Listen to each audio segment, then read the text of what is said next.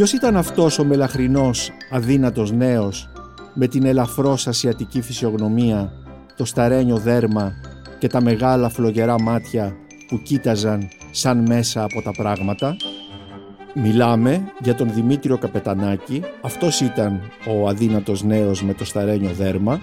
Μιλάμε λοιπόν για αυτόν τον συγγραφέα με την Εμμανουέλα Κάντζια, διδάκτορα συγκριτικής φιλολογίας, που επιμελήθηκε τα δημοσιευμένα έργα του σε μια δίτομη έκδοση που κυκλοφόρησε από την Εταιρεία Κοινωνικού Έργου και Πολιτισμού και το Μορφωτικό Ίδρυμα της Εθνικής Τραπέζης.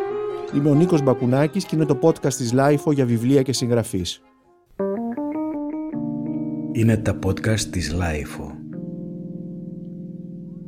Σας καλωσορίζουμε κυρία Κάντζια εδώ στο στούντιο της LIFO ε, και θέλω να πω στους ακροατές μας ότι αν ο ήχος μας ακούγεται κάπως μουντός οφείλεται στις μάσκες ε, που φοράμε και οι δύο συνομιλητές μπροστά στα μικρόφωνα του στούντιο. Ε, σας ευχαριστώ για την πρόσκληση σε αυτή την συζήτηση ε, που μου δίνει την ευκαιρία να παρουσιάσω το έργο αυτού του πολύ σημαντικού ανθρώπου. Χάρη σε εσάς, κυρία Κάντζια, Εμμανουέλα, ε, έχουμε μία, θα έλεγα, μία πλήρη ε, βιογραφία του Καπετανάκη ε, και μπορούμε να γνωρίσουμε την ζωή αυτού του πολύ σημαντικού ε, ανθρώπου, ο οποίος δεν ήταν μόνο συγγραφέας αλλά και μεσολαβητής της, ε, για την προβολή της ελληνικής λογοτεχνίας στο εξωτερικό. Θα μιλήσουμε αργότερα για αυτά. Ε, ποιος ήταν τελικά αυτός ο Δημήτριος Καπετανάκης; ο Καπετανάκης ήταν ένας πολύ καλλιεργημένος και ευαίσθητος άνθρωπος των γραμμάτων, ε, ο οποίος πέρασε τα εθνικά και τα γλωσσικά σύνορα. Ε, ήταν ένας άνθρωπος πολύγλωσσος, με παιδεία... Τι γλώσσες μιλούσε; Ε, εκτός από τα ελληνικά, τα γαλλικά, γερμανικά και αγγλικά. Και έγραφες σε αυτές τις γλώσσες ή μόνος; Έγραφε σε όλες τις σε γλώσσες. όλες τις γλώσσες. Ναι, ναι με την ίδια δεξιοτεχνία θα λέγαμε και ποιότητα γραπτού λόγου; Νομίζω ότι ναι, τα γαλλικά τα μαθαίνει από πολύ μικρή ηλικία ε, και μετά ως φοιτητής μαθαίνει καλά τα γερμανικά, σπουδάζει στη Χαϊδελβέργη, υπάρχουν εργασίες του από την περίοδο αυτή. Και τέλος τα αγγλικά τα οποία μαθαίνει, δεν μιλάει τόσο καλά πριν φύγει από την Ελλάδα. ε, και τα μαθαίνει πηγαίνοντας στο Cambridge και εδώ έχουμε και το εκπληκτικό φαινόμενο ενός λογοτέχνη που γίνεται γνωστό στην τέταρτη κατά σειρά γλώσσα του. Στα αγγλικά λοιπόν. Ε, ας ξαναγυρίσουμε λοιπόν στον Καπετανάκη. Ε, πότε είχε γεννηθεί; Ο Καπετανάκης γίνεται το 1912. Πού; Ναι. Ε, στη Σμύρνη. Είναι λοιπόν ένας Έλληνας της Μύρνης όπως και ο Σεφέρης.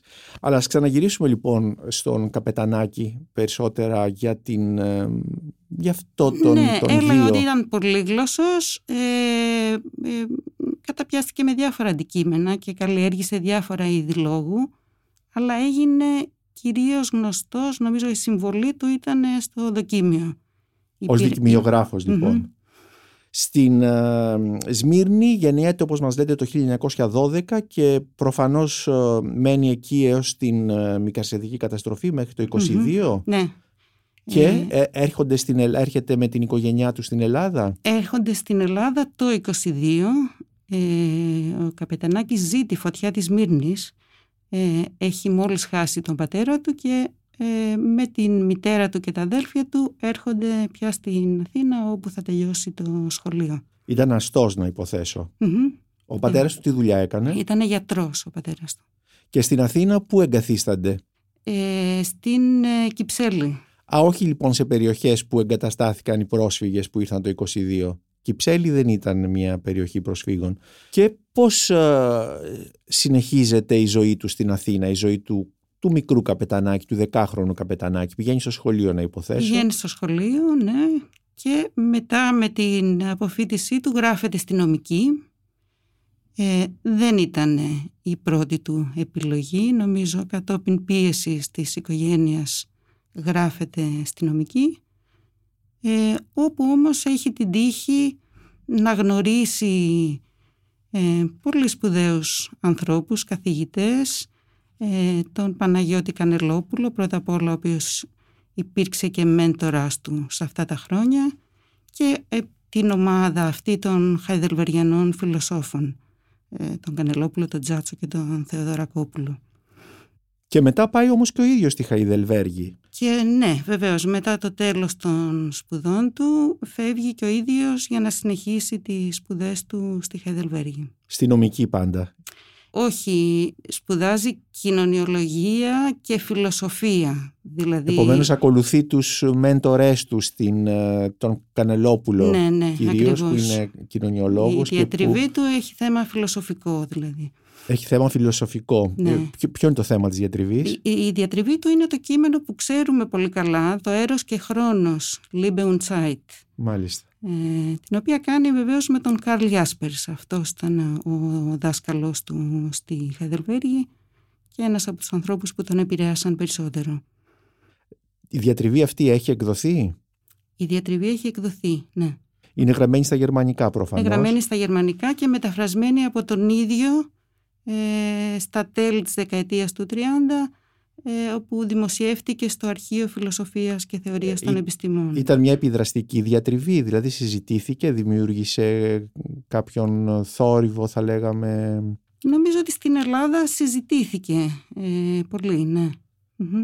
Γιατί και το θέμα έρος ε, και ζωή ε, φαντάζομαι ότι θα ήταν ένα πάρα πολύ, ιδιαίτερα εκείνη την εποχή, ένα πολύ ή- κεντρικό Ναι, είναι ζήτημα. μια πολύ πρωτότυπη διατριβή και μάλιστα εμένα μου προκαλεί εντύπωση ότι του επιτράπηκε να επιλέξει αυτό το θέμα Γιατί το λέτε αυτό; γιατί δεν είναι καθαρά φιλοσοφική, δηλαδή ενώ αυτό που εξετάζει είναι το βίωμα του χρόνου για τον ερωτευμένο με βασικά σημεία αναφοράς στον Πλάτωνα και, το, και τον Κίρκεγκορ λίγο πιο σκεπασμένος είναι ο Κίρκεγκορ. Ε, παρόλα αυτά... Το ε, βίωμα του χρόνου για τον ερωτευμένο. Ναι, ναι. Μπορείτε να μας πείτε λίγο περισσότερο, Δηλαδή, να μας πεις Εμμανουέλα λίγα ναι, περισσότερο ναι. πάνω σε αυτό. Δηλαδή, ε, με, με λίγα λόγια, ε, την ανάγκη του ερωτευμένου για την αιωνιότητα, η οποία προσκρούει στην ανάγκη της παροδικότητας των πραγμάτων. Ανάγκη εδώ με, την, ε, με τη διπλή έννοια της επιθυμίας αλλά και του νόμου του φυσικού. Ο έρωτας είναι σαρκικός και πνευματικός ταυτόχρονα εδώ ε, στην διατριβή αυτή ή μόνο το ένα; Ναι, είναι ε, ε, όπως είπα επειδή σταθερό σημείο αναφοράς είναι ο Πλάτωνας ε, νομίζω ότι ε, ακολουθεί το ε, και παραπέμποντας κυρίως το συμπόσιο και το Φέδρο ε, τον ενδιαφέρει ακριβώς το πως ε, η θέα του κάλους της ομορφιάς ε, οδηγεί τον ερωτευμένο τελικά στην ενατένιση της ομορφιάς με όμικρο κεφαλαίο ή του απόλυτου. Αλλά αυτό που έλεγα πριν για να επιστρέψω στην πρωτοτυπία του, ε, του, τη- του έργου και της σύλληψης είναι ότι ναι μεν μοιάζει να είναι φιλοσοφικό το θέμα πλην όμως τα κείμενα και οι συγγραφείς που συζητά είναι λογοτέχνες όλοι. Δηλαδή από τα σονέτα του Σέξπιρ, τη ποίηση του Γεώργιε, ε, ο Προύστ βεβαίως, τον οποίο και μεταφράζει για τους σκοπούς της ε, ελληνικής έκδοσης της διατριβής του. Ε, οπότε ο Γκέτε επίσης ε, ε, και όλα αυτά πλαισιώνουν κατά κάποιο τρόπο την ανάγνωσή του του Πλάτωνα. Επομένως ήταν μια πάρα πολύ πρωτοποριακή διατριβή θα λέγαμε για την Μμμ. εποχή γιατί το να αναλύσει αυτό το θέμα μέσα από τη λογοτεχνία και, και από τον Προύστ που ήταν σχεδόν σύγχρονος έτσι δεν είναι; Μμμ, βεβαίως. ε, ήταν ρηχ- ρηξικέλευθο. Μετά τη Χαϊδελβέργη επιστρέφει στην Αθήνα, έτσι δεν είναι; Επιστρέφει, Ναι. ε, από ό,τι βλέπω εδώ στις σημειώσεις που έχω κρατήσει, το 1936 Ναι, και ζει μέχρι το 39. Δηλαδή επιστρέφει μέσα σε μια κρίσιμη εποχή, δικτατορία μεταξά, έτσι δεν είναι; ε, Ζητάει θέσεις πρέπει- επάνω στο πανεπιστήμιο εκείνη την εποχή ή όχι; Δεν φαίνεται, αλλά νομίζω ότι δεν θα μπορούσε να το Δηλαδή δεν, τε- οι συγκυρίες ήταν τέτοιες και οι άνθρωποι που θα μπορούσαν να τον υποστηρίξουν ήταν σε δυσμένεια. Ε, οπότε δεν ε, ψάχνει να βρει τη θέση του Ποιοι θα τον υποστήριζαν, ε, ας πούμε οι δάσκαλοι του, δηλαδή ο Κανελόπουλος ή ο Τσάτσος. μάλιστα. Ε, οπότε ψάχνει να βρει τη θέση του. Εκείνη την περίοδο ο Ιωάννης Σικουτρής, που ήταν επίσης δάσκαλος του Καπετανάκη, ε, ιδρύει ε, τον Φιλολογικό Σύλλογο Ασκρέος, μια σχολή ανώτερης λογοτεχνικής μόρφωσης. Και εκεί λοιπόν θα θελήσει να σταδιοδρομήσει στα πρώτα αυτά χρόνια του Καπετανάκης. Οπότε διδάσκει σε αυτή τη σχολή. Ναι. Ελεύθερης mm. φίτησης προφανώς σχολή. Ναι. Θα λέγαμε σαν κάτι ανοιχτό πανεπιστήμιο σήμερα. Ναι. Απευθυνόταν και σε ε, φοιτητές της δραματικής σχολής, ε, όπως επίσης και σε μεγαλύτερες ηλικίες. Ποια ήταν τα θέματα τους σε αυτές τις Έκανε σε τα μαθήματα; κύκλους μαθημάτων κυρίως γύρω από τη φιλοσοφία. Φιλοσοφία, φιλοσοφικά προβλήματα, ιστορία της φιλοσοφίας, αισθητική ε, και μεμονωμένες διαλέξεις ή κύκλους ομιλιών για τον Γεώργιο, για τον Βαγκόγκ και για άλλους. Και επομένως ε, από αυτές τις διαλέξεις, από αυτή τη δημόσια παρουσία είναι και η περιγραφή με την οποία ε, άνοιξε αυτό το podcast «Μελαχρινός αδύνατος νέος» με την ελαφρώς ασιατική φυσιογνωμία, το σταρένιο δέρμα και τα μεγάλα φλογερά μάτια που κοίταζαν σαν μέσα από τα πράγματα. Είχε κάνει εντύπωση τότε στην Αθήνα, δηλαδή ο, ο Καπετανάκης. Σίγουρα ε, ακουγότανε, ε, δηλαδή δεν, δεν έχουμε πάρα πολλές μαρτυρίες για, την, ε, για τις διαλέξεις αυτές. Ε, ο Ελίτης γράφει στο χρονικό μιας δεκαετίας, αναφέρεται σε κάποιο σημείο. Ε, αλλά ναι, σίγουρα ε, γίνεται ευρύτερα γνωστός μέσα από αυτές τις διαλέξεις. Και την παράλληλη βέβαια δημοσίευση κειμένων στο Αρχείο Φιλοσοφίας και Θεωρίας των Επιστημών και σε άλλα περιοδικά. Είπαμε ότι ο Καπετανάκης κατάγεται από τη Σμύρνη. Η διατριβή του είναι, έχει θέμα έρος και ζωή. Έρος και χρόνος, ε, ναι. Συγγνώμη, και χρόνος. Ε, ήθελα να μου σχολιάσετε μία φράση «Η σοβαρότης του ξεριζωμένου και του ανέραστου είναι πάντα ύποπτη» που φαίνεται να έχει πει ο ίδιος. Τι, τι σημαίνει αυτό; Ναι, ε, αυτή είναι μία φράση από το, τη μελέτη του για τον ευθύδημο. Και εδώ αναφέρεται... Ο ευθύδημος, πείτε μας. Ε, έγραψε ε, δύο σώζονται, ε, μάλλον δύο δημοσιεύτηκαν, δύο δοκίμια για τον ευθύδημο. Ο οποίος ε, ευθύδημος τι ήταν; Ο πλατωνικός διάλογος. Α, μάλιστα, ναι. ναι. Ε, και εκεί ε, τον ενδιαφέρει τα δοκίμια απευθύνονται στους νέους που θέλουν να σπουδάσουν φιλοσοφία. Άρα ε, το θέμα του είναι η μίση στη φιλοσοφία. Και ε, ναι, το χωρίο που αναφέρατε αναφέρεται στους, στους σοφιστές, τη σύγκριση του Σοκράτη με τους σοφιστές. Μάλιστα. Ε, δηλαδή πώς αντιλαμβάνεται αυτή την, το σοβαρό της, αυτή την κατάσταση. Ναι, αυτό είναι κάτι που επανέρχεται διαρκώς στη σκέψη του.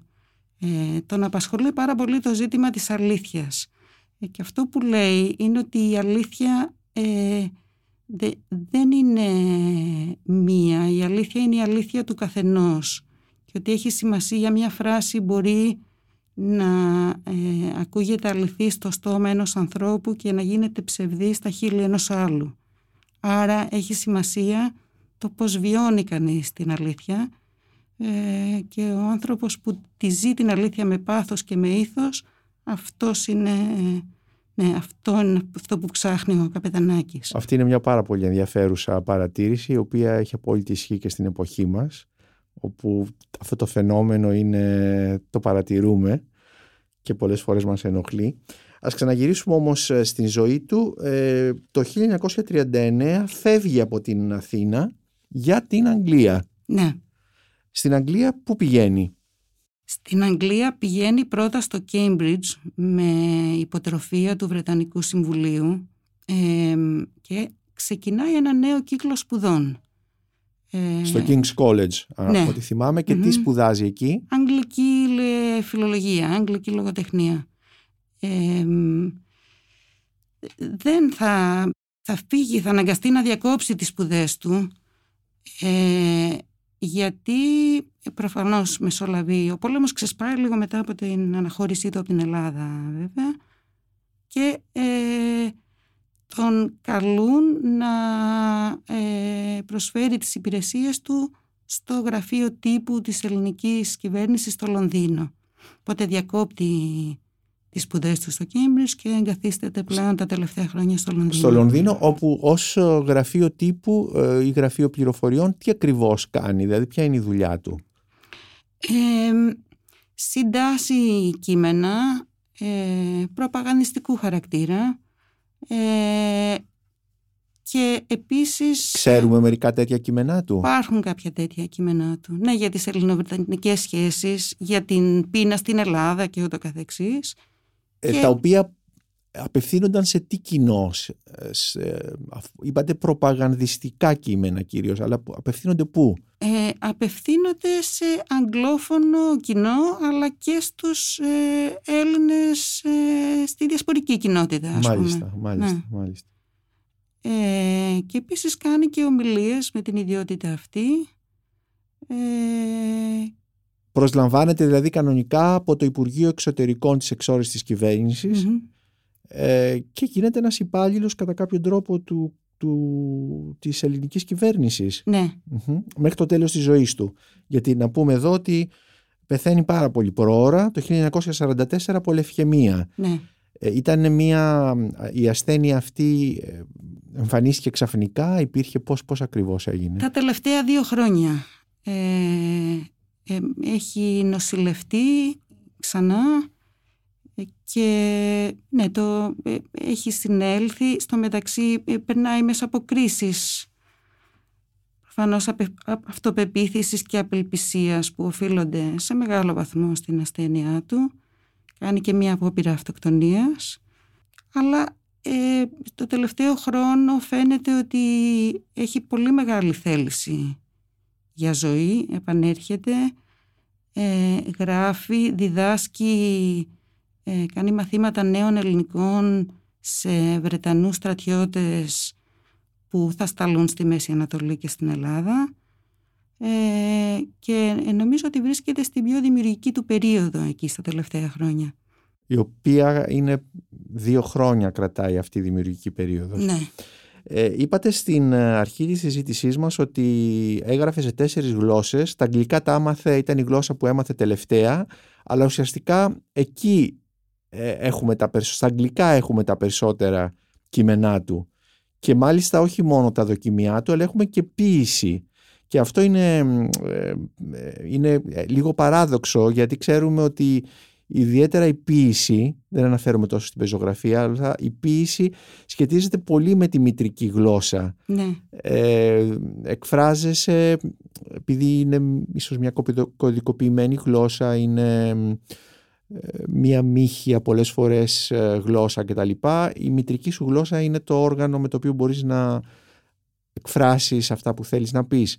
Αυτός όμως γράφεις αγγλικά, γράφει αγγλικά. Θα ήθελα να μου διαβάσετε ένα ποίημα στα αγγλικά ναι, για να, να δούμε πώς ακούγεται η αγγλική του ποίηση. Θα σας διαβάσω το ποίημα Abel, Abel, Abel. My brother Cain, the wounded, liked to sit brushing my shoulder by the staring water of life or death in cinemas half lit by scenes of peace that always turn to slaughter. He liked to talk to me, his eager voice whispered the puzzle of his bleeding thirst or prayed me not to make my final choice unless we had a chat about it first. And then he chose the final pain for me. I do not blame his nature, he's my brother, nor what you call the times. Our love was free, would be the same at any time, but rather the ageless ambiguity of things which makes our life mean death our love be hate. My blood that streams across the bedroom sings I am my brother opening the gate. Πάρα πολύ ωραίο. Θα μας διαβάσετε αργότερα και ένα στα ελληνικά. Ε, έκανε δημόσιες αναγνώσεις ο Καπετανάκης. Ξέρουμε, έχουμε κάποια τέτοια πληροφορία στην Των Αγγλία. Έργων του. Των ποιημάτων Των του. ποιημάτων του δεν νομίζω, όχι. όχι. Δηλαδή ήταν πολύ λίγα εξάλλου. Είναι πράγματι εντυπωσιακό το φαινόμενο του ε, Έλληνα ποιητής στην Αγγλία Αναφέρεστε στον τίτλο του μεταθανάτιου βιβλίου A Greek Poet in England ναι. που ε, εξέδωσε ναι. ο φίλος του Τζον Λέμαν. Έτσι δεν ειναι Και είχαν πολύ μεγάλη απήχηση τα ποίηματα αυτά, τουλάχιστον τη δεκαετία μετά το θάνατό του. Απήχηση που στη Βρετανία; Ναι. ναι. Ε, Παρ' όλα αυτά, εντάξει, στην πραγματικότητα δεν συγκροτούν ποιητικό έργο. Είναι λίγα αυτά Είναι τα λίγα, ποίηματα. Ναι.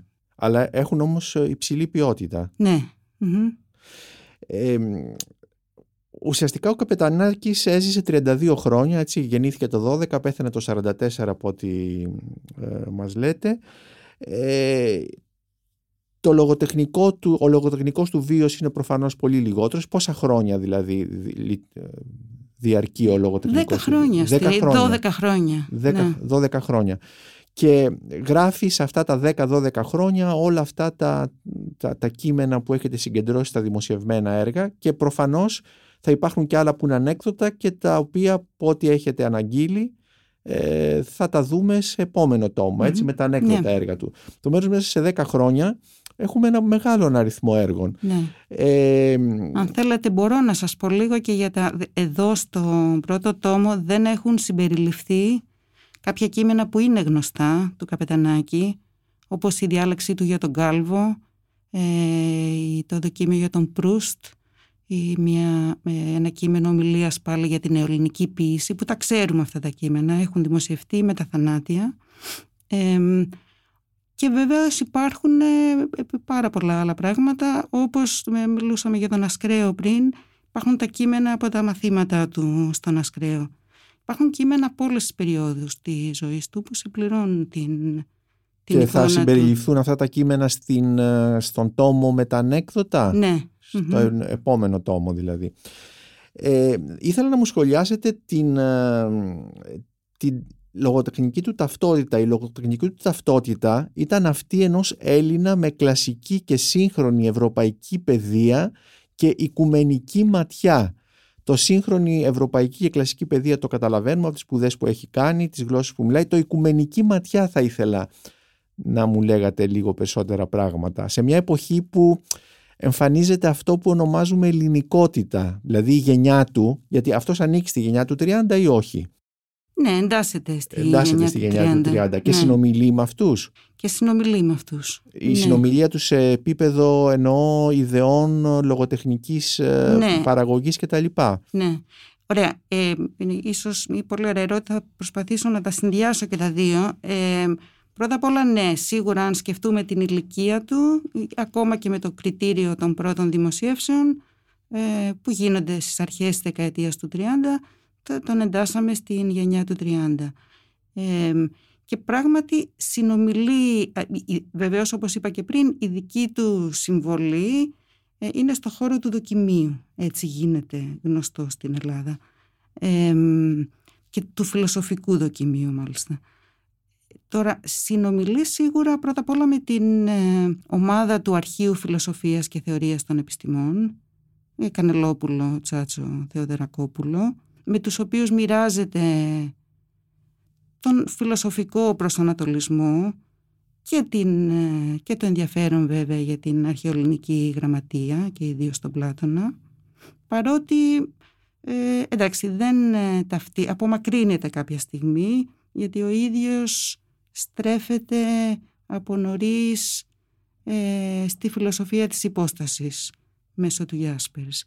Επίσης ε, απορρίπτει την καντιανή αισθητική που ήταν και σημείο τρι... διαφωνίας του ας πούμε με τον Τσάτσο. Ε, αλλά επίσης εν- εντάσσεται και στον ευρύτερο κύκλο της ομάδας των νέων γραμμάτων. Ε, συνδέεται με τον Κατσίμπαλη, τον Καραντώνη, τον Σεφέρη και παραπέρα με τον Ελίτη, τον Θεοτοκά. Έχει επίσης πολύ στενό πνευματικό δεσμό με τον Τσαρούχη. Είναι από τους πρώτους που γράφουν για το έργο του Τσαρούχη. Ε, αλλά και εκεί και πάλι και λίγο να επιστρέψω και στην άλλη ερώτηση ε, δεν, ε, η ομάδα των νέων γραμμάτων ε, έχει ενδιαφέροντα λογοτεχνικά.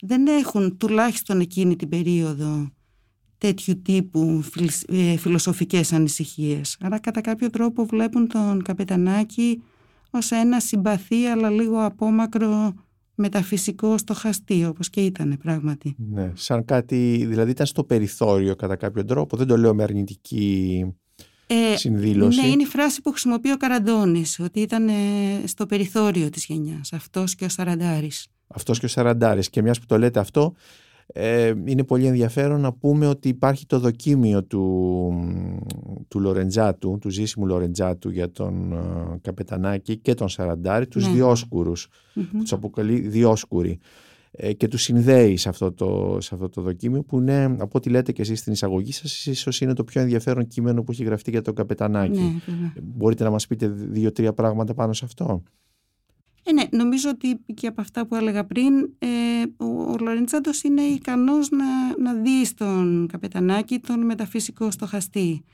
Ε, δεν κάνει μια γενική παρουσίαση του Καπετανάκη. Πιάνεται, ο τόμος αυτός εξάλλου είναι αφιερωμένος κυρίως στον Σαραντάρη, δηλαδή είναι άνισα τα δύο κομμάτια. Ε, για το Καπετανάκη πιάνεται από ένα, μια φράση του στο δοκίμιο για τον Ντοστογεύσκη ε, και αυτή σχολιάζει περισσότερο.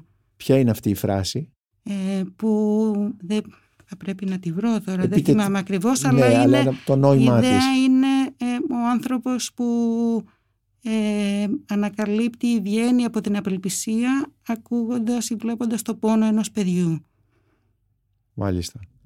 Επομένως ε, βλέπουμε εδώ πάλι τον, ε, τον καπετανάκι ε, που μπορεί να στοχάζεται και για θέματα της υπόστασης, της ύπαρξης κτλ. αλλά χρησιμοποιώντας λογοτέχνες που τεκμηριώνουν ναι, κατά κάποιο τρόπο. Και αυτό είναι πάρα πολύ ενδιαφέρον. Ε, ξαναγυρίζω όμως το θέμα της οικουμενικής ματιάς. Οικουμενική ματιά και ελληνικότητα. Ναι. Δεν ξέρω κατά πόσο μπορούν να συνδυαστούν αυτά ή δεν συνδυάζονται. Νομίζω ότι απολύτως συνδυάζονται στην περίπτωση του Καπετανάκη. Καλά, η οικουμενική ματιά πρώτα απ' όλα προκύπτει και μέσα από τη ζωή του και τις ε, μετακινήσεις του στο χώρο.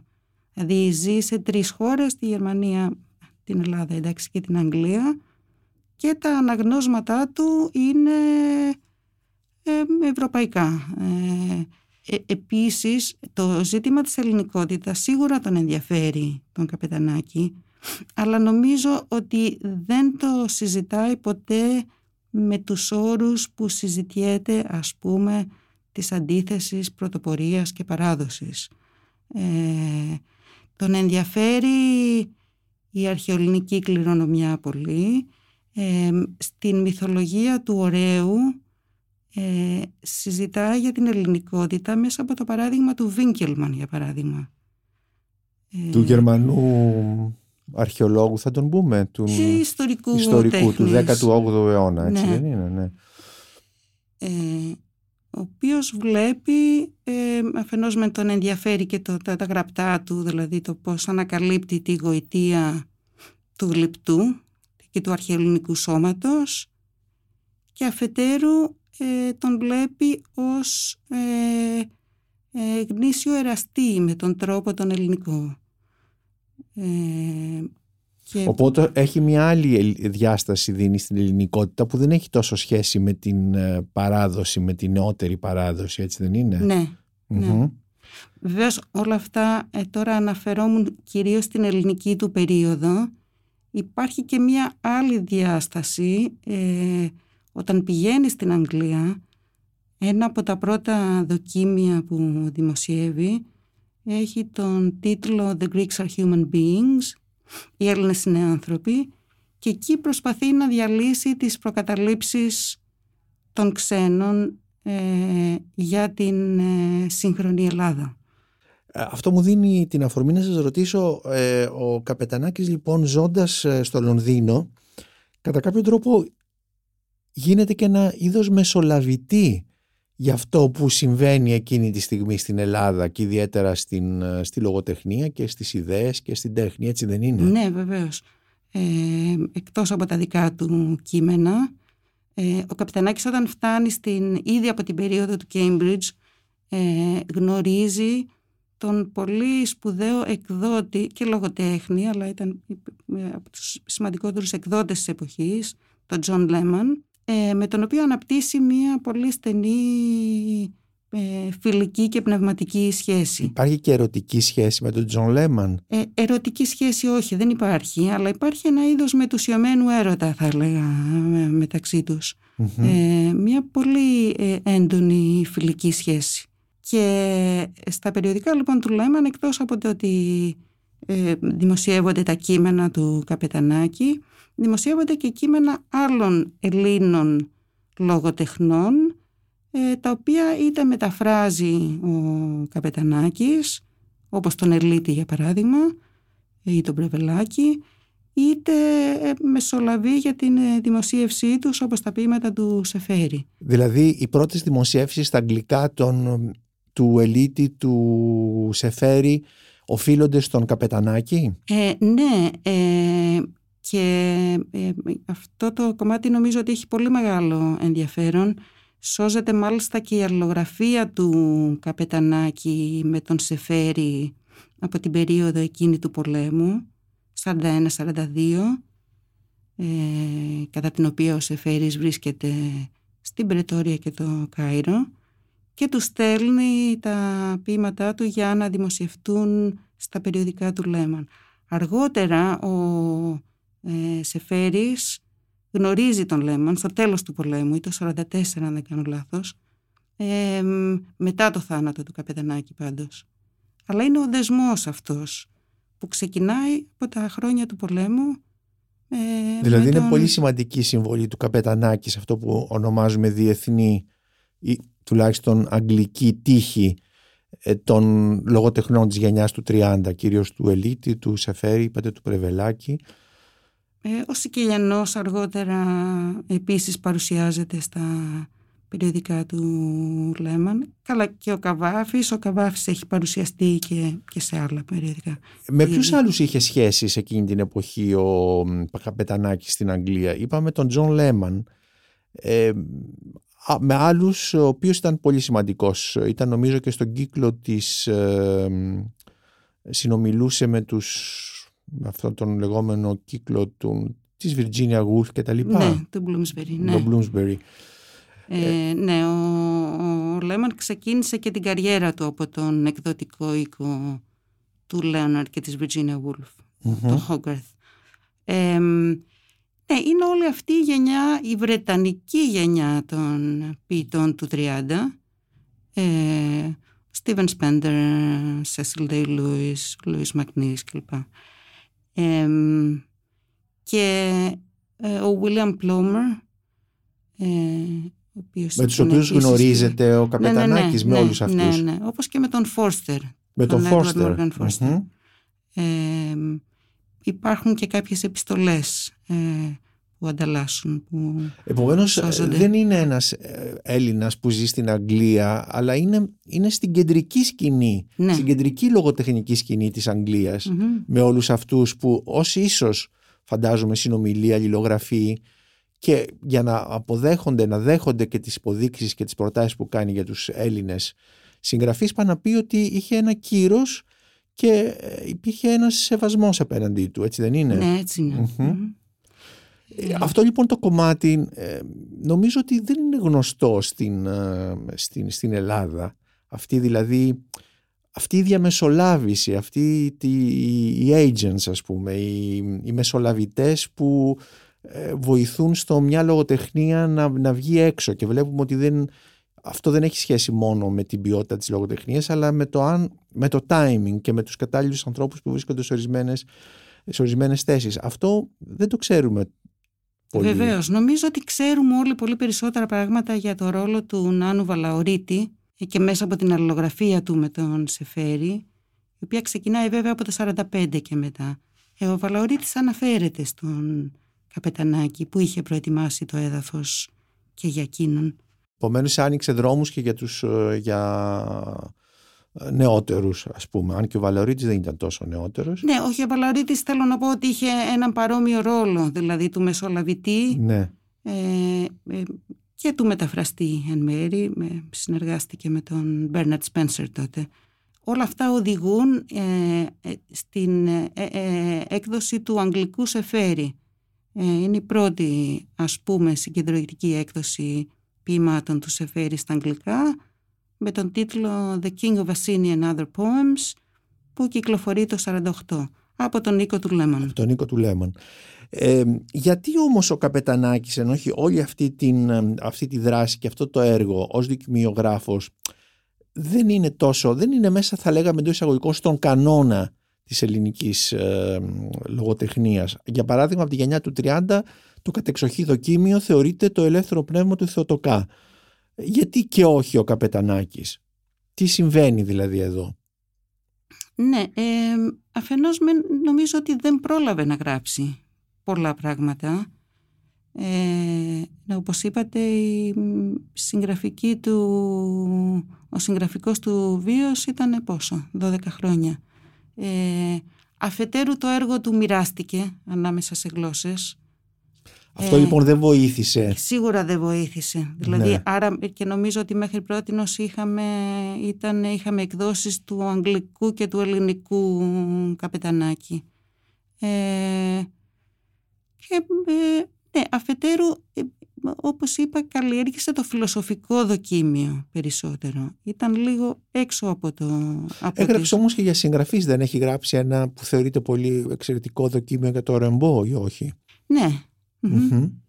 Αυτά δηλαδή δεν θα μπορούσαν να επηρεάσουν εκείνη την εποχή την ελληνική λογοτεχνική παραγωγή και δοκιμιογραφία; Ε, ναι, θα μπορούσαν, αλλά ήταν νομίζω ίσως, τώρα δεν θέλω να κάνω εικασίες ναι. ε, για αυτά τα πράγματα, αλλά ίσως ήταν λίγο έξω από το πνεύμα της εποχής. Δηλαδή, ε, ας πούμε γράφει για το ρεμπό, γράφει για το πώς πάει τους κανόνες του στίχου. Δεν τον ενδιαφέρει να τον δει, ας πούμε, στο πλαίσιο της σύγχρονης πρωτοπορίας. Ναι. Ή να τον δει ως πρόδρομο ε, ξέρω εγώ, ε, της νεωτερικής ποίησης, τον ενδιαφέρει ο αγώνας του Ρεμπό κατά της ευτυχίας. Τον ενδιαφέρει το υπαρξιακό ταξίδι του Ρεμπό. Πάντως, ε, Μανουέλα Κάνζια, στην εισαγωγή που έχεις κάνει στη, στα δημοσιευμένα έργα του Καπετανάκη, ε, την δίτομη έκδοση της Εταιρείας Κοινωνικού Έργου και Πολιτισμού και του Μορφωτικού Ιδρύματος της Εθνικής Τράπεζας, η βιογραφία σου αυτή ε, θα έλεγα ότι δημιουργεί ε, ένα μεγάλο ενδιαφέρον για τον σύγχρονο αναγνώστη, στο σύγχρονο αναγνώστη για αυτόν τον άνθρωπο, γιατί σε αυτά τα τόσο λίγα χρόνια που ζει, τα 32 χρόνια, κατά κάποιο τρόπο συνοψίζει σαν να είναι σαν να ζει 100 χρόνια. Δηλαδή τέσσερις γλώσσες, το μοίρασμα ανάμεσα σε τρεις χώρες, ε, η σχέση του με όλους αυτούς τους ανθρώπους, η δουλειά του στο γραφείο τύπου της ε, πρεσβείας στο Λονδίνο, η διαμεσολάβησή του για την προώθηση Ελλήνων ε, λογοτεχνών, η, ένας βίος ε, που δεν είναι θα έλεγα ήρεμος και τακτοποιημένος, υπάρχει όλη αυτή η εσωτερική αναστάτωση, η κατάθλιψη που βλέπουμε κτλ. Ακόμη και προφανώς ε, από ό,τι καταλαβαίνουμε είναι ομοφιλόφιλος σε μια εποχή που η ομοφιλοφιλία ιδιαίτερα στην ε, Βρετανία ε, είναι ποινικό, ποινικός σκολάσιμο, έτσι δεν είναι, είναι ποινικό αδίκημα, είναι έγκλημα δηλαδή. Όλα αυτά τα πράγματα λοιπόν 32 χρόνια που διαβάζοντας την, την εκπληκτική αυτή εισαγωγή, παύλα βιογραφία που θα άξιζε να βγει και ως ένα αυτόνομο βιβλίο ε, έχεις την εντύπωση ότι αυτός ο άνθρωπος ζει τριπλάσια, τριπλάσια χρόνια. Έχει κάνει δηλαδή μέσα σε 32 χρόνια, τα οποία 12 χρόνια όπως μας λες είναι η λογοτεχνική του ζωή, έχει κάνει πολύ περισσότερα πράγματα. Ναι. Και νομίζω ότι ε, σπάνια διαβάζουμε, έχουμε τέτοιες, έναν τέτοιο βίο ε, καταγραμμένο σε μία... Ναι, νομίζω ότι και εγώ ε, κάπως έπεσα στην παγίδα του Καπιτανάκη. Θέλω να πω ότι θεώρησα σκόπιμο να γράψω μια εκτενή εισαγωγή επικεντρωνόμενη κυρίως στον βίο του, γιατί ήταν το κομμάτι που και εκείνον τον ενδιέφερε. Δηλαδή, ε, σε όλα τα έργα του ασχολείται με ανθρώπους, δεν ασχολείται με έργα. Ε, Αυτό είναι πολύ ενδιαφέρον. Ναι, το, το οποίο το βλέπουμε και στα ελληνικά δοκίμια και το βλέπουμε όλο και περισσότερο προς το τέλος, όπου πλέον και τιτλοφορεί τα έργα του με τα ονόματα των ε, ανθρώπων, συγγραφέων ή καλλιτεχνών που τον, ε, για τους οποίους θέλει να γράψει. Είναι, είναι απλώς ο Ρεμπό, είναι ο Στέφαν Γεώργη, είναι ο Ντοστογεύσκη, είναι ο Προύστ. Είναι πάρα πάρα πολύ. Το, το δοκίμιο για τον Προύστ πότε το γράφει; Το δοκίμιο είναι κείμενο διάλεξης. Ναι. Ε, γράφει μία πρώτη εκδοχή όσο είναι στη Χαϊδελβέργη. Και... Στις αρχές δηλαδή της δεκαετίας του 30, ε; Ναι, ε, στα γερμανικά βεβαίως και το ξαναγράφει μια λίγο διαφορετική εκδοχή στα γαλλικά ε, το οποίο προορίζει ως διάλεξη, το κάνει ως διάλεξη στο, στο Cambridge. Στα γαλλικά. Στα γαλλικα ναι. Ε, ναι, η, έχει ενδιαφέρουσα ιστορία αυτό το κείμενο γιατί έχει εκδοθεί ε, στα αγγλικά τελικά από τον Λέμον που το συμπεριέλαβε στην, στην έκδοσή του και ε, στα ελληνικά σε αυτό το αφιέρωμα της Νέας Εστίας όπου το μεταφράζει η Άννα Σικελιανού. Ε, αλλά το γαλλικό και το γερμανικό κείμενο δεν έχουν, δεν έχουν εκδοθεί. Έχει θέση ο Καπετανάκης ε, στην, Βρετανική, στην αγγλική λογοτεχνία σήμερα; Υπάρχει κεφάλαιο Καπετανάκης, εντός εισαγωγικών το λέω αυτό. Όχι. Όχι. Δεν υπάρχει κεφάλαιο. Ναι. Ε, τα χρόνια μετά τον ε, θάνατό του υπήρξε ενδιαφέρον είχε συμπεριληφθεί και σε ανθολογίες αγγλικής ποίησης ε, σιγά σιγά ατονεί αυτό το ενδιαφέρον. Ατονεί αυτό το ναι. ενδιαφέρον. Έχει ατονίσει και για τους ε, συνομιλητές του εκείνης της εποχής, δηλαδή τον Λέμαν και τα λοιπά ή όχι; Ο Λέμαν ε, νομίζω ότι ο Λέμαν ε, πρώτα απ' όλα επιμελήθηκε την έκδοση αλλά ναι. σίγουρα εξακολουθούσε να τον ενδιαφέρει και νομίζω ότι και τη ε, η συνεχής ενασχόλησή του μετά το θάνατο του Καπετανάκη με Έλληνες συγγραφείς Νομίζω ότι είναι και ο εκδότης του Καζαντζάκη του, Ναι, και τα ταξίδια του στην Ελλάδα ε, οφείλονται σε ναι. μεγάλο βαθμό. Ε, για την ε, βιογραφία αυτή ε, δούλεψε σε αρχεία. Ε, υπάρχει το αρχείο Καπετανάκη πριν απ' όλα στη Γενάδιο Βιβλιοθήκη από ό,τι βλέπουμε στο βιβλίο. Ε, υπάρχει το αρχείο του Λέμαν στο Princeton, ε, όπου έχουμε ε, πολύ υλικό για τον Καπετανάκη επίσης. Και υπάρχει και το ελληνικό λογοτεχνικό αρχείο που είναι το αρχείο του... Του Ασκραίου. Του Ασκραίου, ναι. έτσι, της, του ομίλου αυτού που δίδασκε στα τέλη της δεκαετίας του 30. Επομένως μπορούμε να πούμε ότι είναι πλούσιο, υπάρχει ένα πλούσιο υλικό λοιπόν για τον καπετανάκι ή ναι, ναι, βέβαια. είναι πλούσιο ναι, υλικό ναι. το οποίο νομίζω για πρώτη φορά τώρα αξιοποιείται με την έκδοση αυτή. Ναι, ε, έχουν, και άλλοι έχουν μελετήσει το αρχείο, αλλά ναι. Τε... Με αυτή τη συνολικότητα ναι. εννοώ, η οποία εκφράζεται και με μια βιογραφία, γιατί δεν είναι απλώς μια εισαγωγή. Ναι. Είναι μια, ε, όπως είπα, θα, θα άξιζε να βγει σε αυτόνομο βιβλίο, γιατί είναι περισσότερες από 150 σελίδες. Ναι, ναι. Ε, και επίσης τώρα με την ευκαιρία και το αρχείο αυτό του Ασκρέου έχει πάρα πολύ μεγάλο ενδιαφέρον και νομίζω ότι θα άξιζε ε, κάποιος να το Είναι μια άγνωστη θα λέγαμε. και να το παρουσιάσει. Έχω την εντύπωση ότι γενικότερα αυτή η περίοδος του Μεσοπολέμου ε, έχει πάρα πολλές άγνωστες πτυχές οι οποίες αν μελετηθούν θα μας εκπλήξουν. Θα βγουν δηλαδή πάρα πολλά στοιχεία και θα μάθουμε πράγματα που, που δεν τα ξέρουμε και ίσως ε, θα διαλύσουν πολλές παραδεδεγμένες ιδέες ε, που έχουμε τώρα αυτή τη στιγμή για την, ε, για, για την πρωτοπορία, για το πώς συνομιλούμε με, τους, με αυτό που συμβαίνει αλλού, για την οικουμενικότητα, για όλα αυτά τα πράγματα που εντοπίζεις και εσύ στον, ε, στον Καπετανάκη. Ε, θα ήθελα τώρα να μας διαβάσεις ένα ελληνικό ποίημα του Καπετανάκη. Ωραία. Λοιπόν, θα διαβάσω το ποίημα «Πέρα από τη νύχτα». Κάτι μας βάραινε, μας έπνιγε. Μπορεί και η μέρα που θολώνει, μπορεί το βράδυ που σημώνει, μπορεί το ρόδο που μυρώνει, τη μοναξιά που μας ενώνει. Αχ, πώς μας βάραινε, μας έπνιγε. Τότε μιλήσανε τα χείλη σου, τα ασφαλιχτά με τη σιωπή τους και είπαν τον πόθο της σιωπής τους. Απόψε θαύμα, θα πεθάνουμε και οι δυο μαζί. Κι όλα τα αστέρια δάκρυα θα χύνουνε στα χέρια, στα κίνητα χλωμά μας χέρια που πλέχθηκαν ερωτικά. Απόψε θαύμα, θα πεθάνουμε μαζί.